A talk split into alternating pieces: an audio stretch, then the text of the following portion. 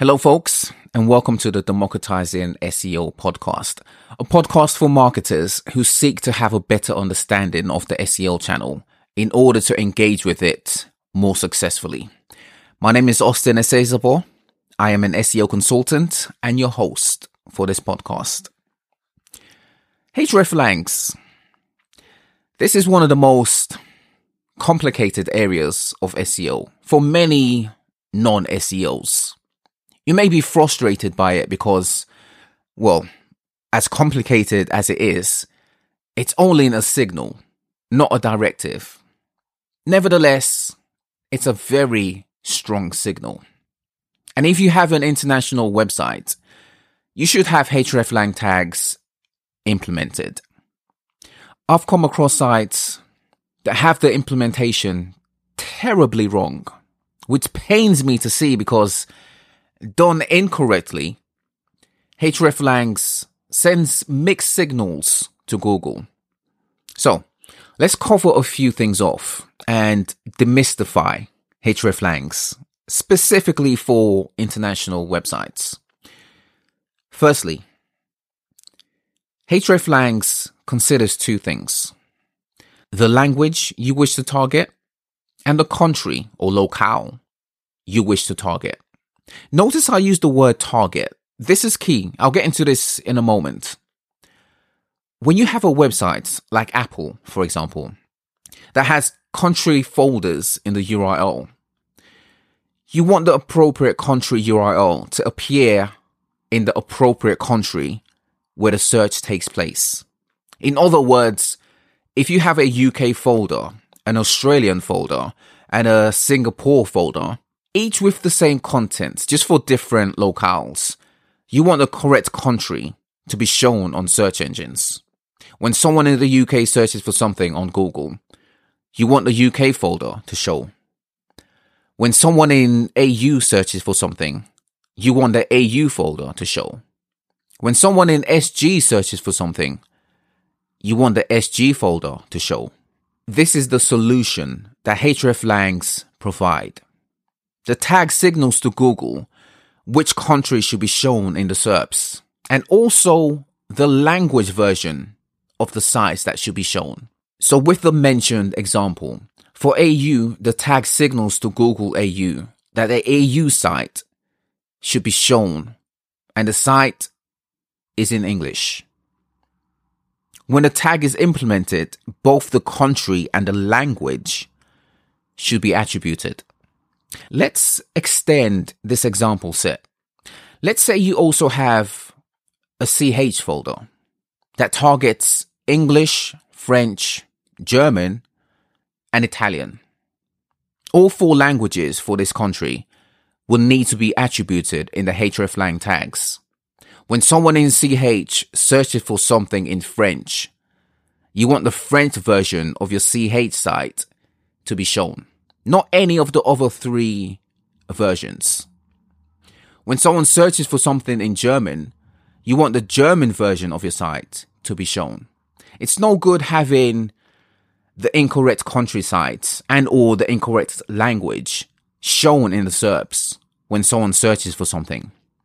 This will affect your click-through rate, not to mention your business. If you're in the UK, for example, imagine searching for shoes on Google and seeing an Arabic site in the SERPs. Would you click on it?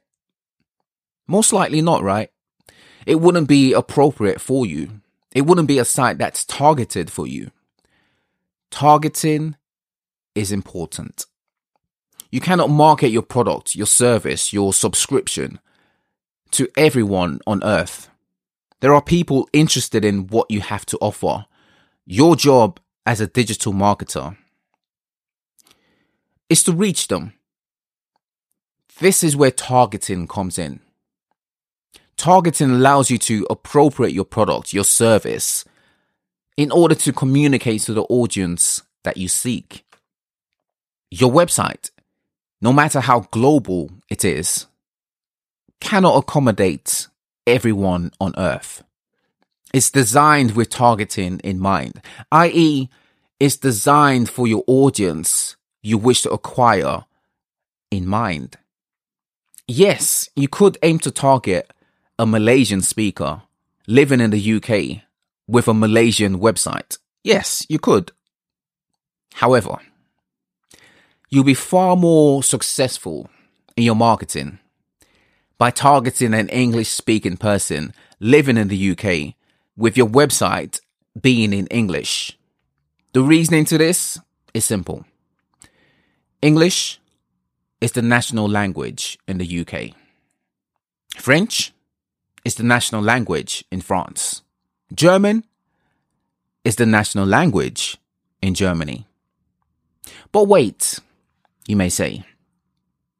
What about Canada?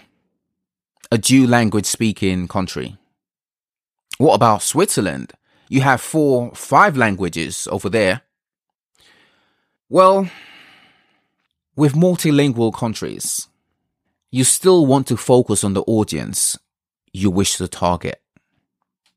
If you want to target English, French, German, and Italian speaking people in CH with your CH site, go for it.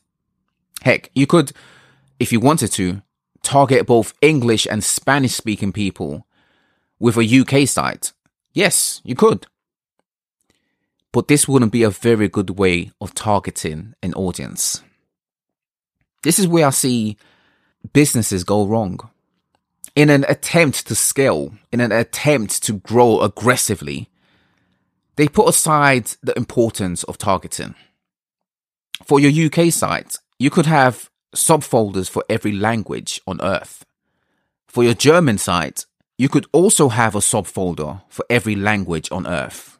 For your French site, the same. For your Australian site, the same. For your Swiss site, the same. What do you end up with? A cluster mess. The reality of managing a site with multiple languages is comparable to managing separate websites. A site with multiple languages is technically multiple websites, just managed under one domain. So whilst you could target multiple languages for every country, stick to targeting the national language. For CH, CA, and others that have dual or multiple national languages, treat them as the exception. About 28% of the countries in the world are multilingual. There are around 195 countries in the world.